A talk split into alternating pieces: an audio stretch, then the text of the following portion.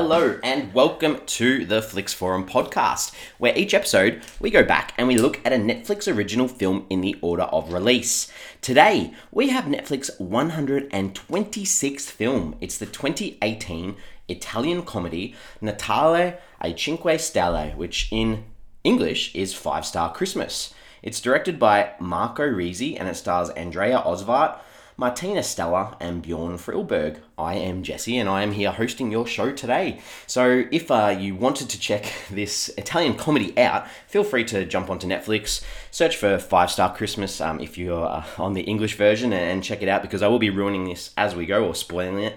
Our show um, goes into depth with some characters, some scenes, and, and some information about the film. So, happy to have you on board. Hope that you're looking forward to hearing my thoughts on this one. And uh, we'll get straight into it with the Fast Flicks, where we do a quick summary of the film. And, and my quick summary for this one is that the leader of Italy continually digs himself into a bigger hole through poor choices. There is a lot more to it than this, but I think that's a good little intro. And like I mentioned, give us a pause and jump back in if you don't want to know what's going to happen in this one. But some background on this one, on, on how it's put together. It is based on a British comedy called Out of Order by Ray Cooney. And in this, it's a minister plans a secret rendezvous with a woman from the far right opposition, and a dead body turns up in his hotel room. Very, very similar to what happens in this one. Um, yeah, um, it's really hard to talk about this one without um, going too far into spoilers and some scenes, but that's that's the general gist of this one as well. Um, the director of of this one, um, Marco Risi, he said that the fact that the film does not come out is a bit sorry, and, and I know that's a poor translation, but I think he's talking about a, a theatrical release. Um, but he also said that it must be said that I continue to go to the cinema, and the cinemas are increasingly empty. The spectators are four cats, and they are all older than me.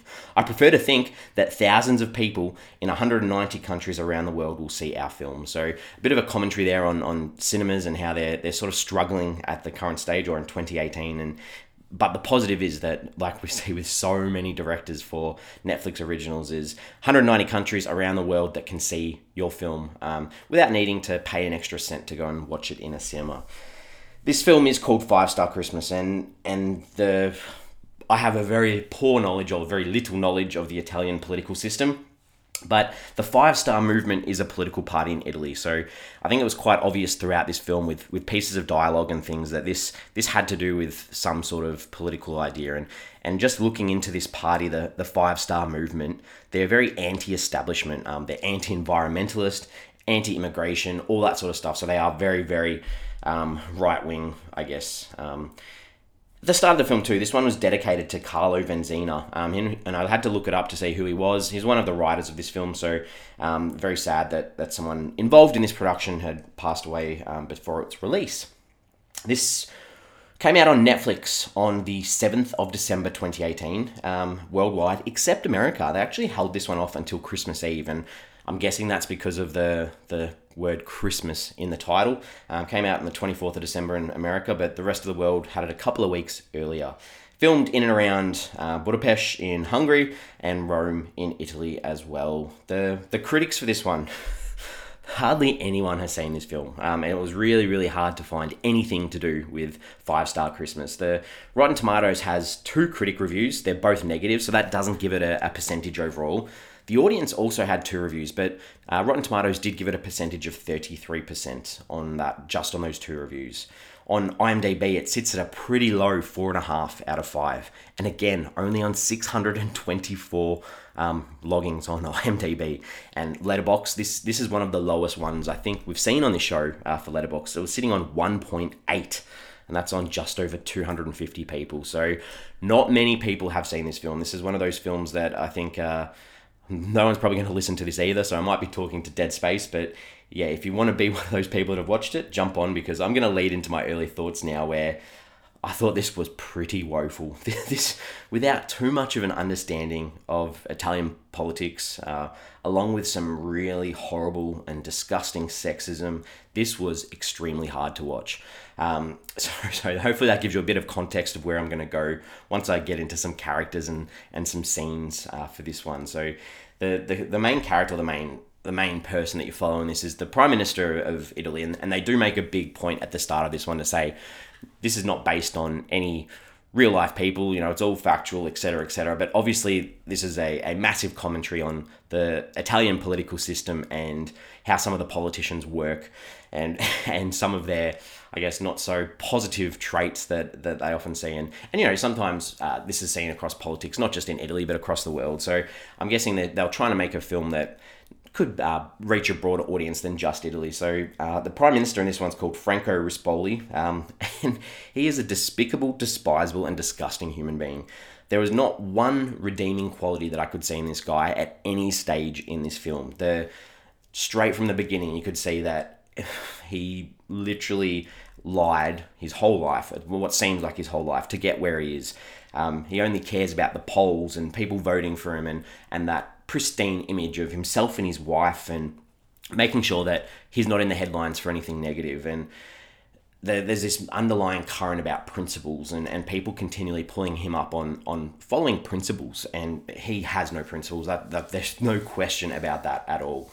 And this is sort of offset by this senator called uh, Giulia Rossi. And julia she's right at the start straight up you're like okay she comes across as the sex appeal. And the start you're like okay you get it she's she's there as an opposition to this sort of older male politician but the second scene of her has her literally stripped down to her underwear and in no time she's running around in her underwear just this sidekick to a disgusting male and I was really disappointed that she was such a poorly written um, character and a character that at times you'd look at and be like, why would anyone want to play this character? If I read the script, I'd be like, sorry, I'm going to pass on that one.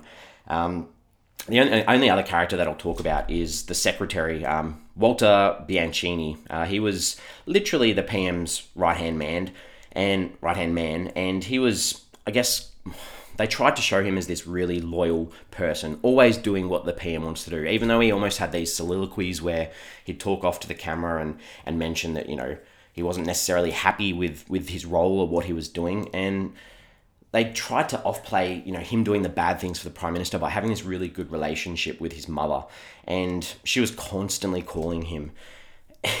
but at the same time, that mother added nothing to this this story, and, and she will appear later on in some of the scenes that I didn't really like in this one. Um, he also has this side relationship with this. Oh, it's his ex girlfriend who he tries to rekindle the love with, um, called Berta, and that didn't necessarily add anything to this story either, other than to say everyone who's involved in politics um, in this film aren't really good people.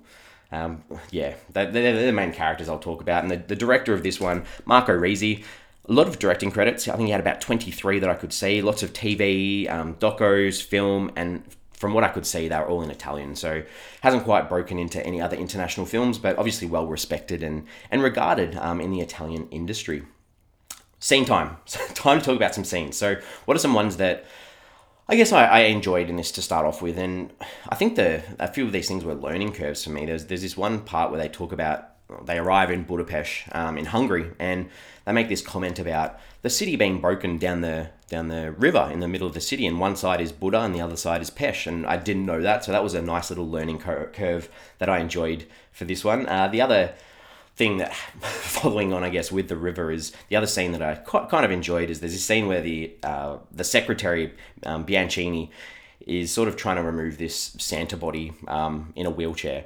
and he goes to the, the guy at the front of the hotel and goes, you know, where's the Danube River? And, and the staff says, you know, straight ahead, you walk straight into it, and he makes this sort of joke, and he's like, oh, great, because that, you know, that's exactly what he wants to do with the wheelchair and and walk the, the wheelchair straight into the water. So I found that a little bit humorous, but realistically, that's the only thing that, that made me laugh in this one because there's a lot in here that uh, wasn't very, very good.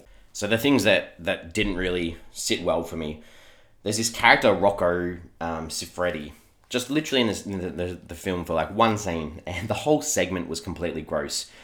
He walks past, everyone's like, you know, he's a celebrity, he's good looking, and he grabs this woman on the bottom really, really hard, and the camera zooms in on it in a really disgusting way. And there's all these jokes about him being a huge asset and all this sort of stuff.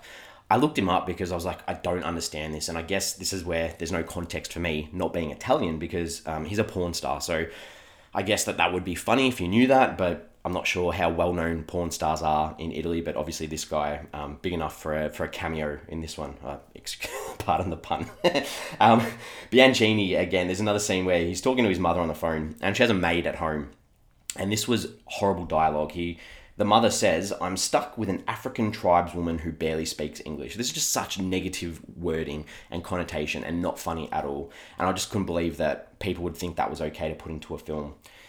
And again, more negative stuff where there's these constant comments about the character Julia and how good looking she is, and you know, she's not allowed to be included in the conversations with the men because this is just guy stuff, and it was just really, really gross. And there's even like a part where they tell her the only reason people voted for you in politics is because you're hot, and just horrible, horrible 2018 for this sort of dialogue and this sort of character to to happen. I, I was shocked. The other sorts of things, I guess, is um you know, Julia, she's talking about, and, and you know, she stands up and says, I, I'm, I've had enough about these politics. I'm really sick of politics being nasty, all this sort of stuff. And like, it's a good scene sort of saying, you guys are disgusting. But then she walks off and it finishes with the Prime Minister going, oh, um, you know, great legs what the hell? This is the one redeeming moment for her to be like, I've had enough of this, and, and you still turn it into a joke um, for the, the male's advantage, which I was quite um, quite disappointed in. Um, final thing, I'm sorry, this is a bit of a rant, but the last, the final scene. I'm not going to go into too much context about the final scene. It's with the prime minister and his um, secretary Bianchini. They're around a bridge, they neither of these characters take any responsibility for any of their actions throughout this whole film um, and they try to turn it into them being fake lovers so that they can turn it around and, and have the people back on their side this was the, the redeeming moment for the characters where they could have turned this around they decided not to and that whole scene is disgusting so that's my rant. I'm done with those scenes.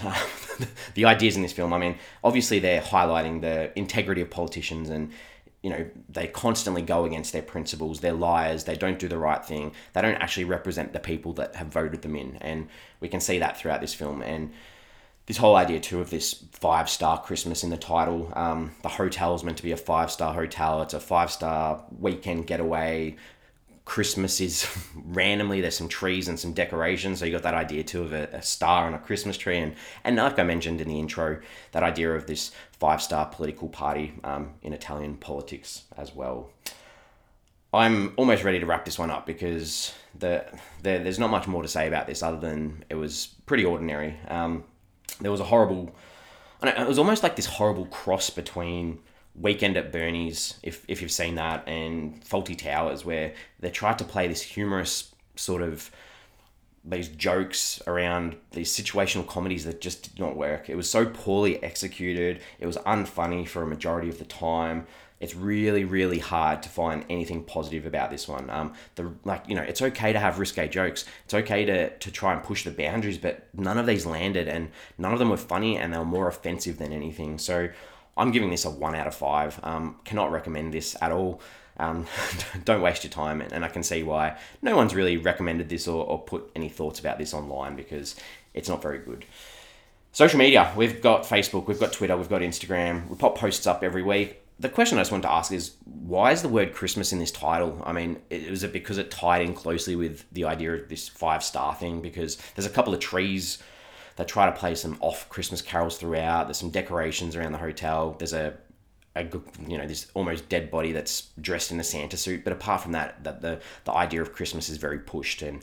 Um, you know, the parliament's closed down over Christmas, all that sort of stuff, but it doesn't really add anything to this story. So the whole idea of Christmas for me could have uh, been pushed out of this film apologies for this rant. I've, I've gone on a little bit, but please do uh, subscribe to us if you can. Uh, Apple Podcasts, give us a five star rating. We're on Spotify, Google Podcast, wherever you can find good podcasts, we are there. And I'll be back again next week with another film, the next Netflix original film that we've got uh, lined up is the 2018 adventure drama Mowgli, The Legend of the Jungle. It's directed by Andy Serkis. It stars Christian Bale, Cate Blanchett, Benedict Cumberbatch, Naomie Harris, and Andy Serkis as well. So if you're keen to check that one out before next week, feel free to do so. Um, and yes, I will see you then.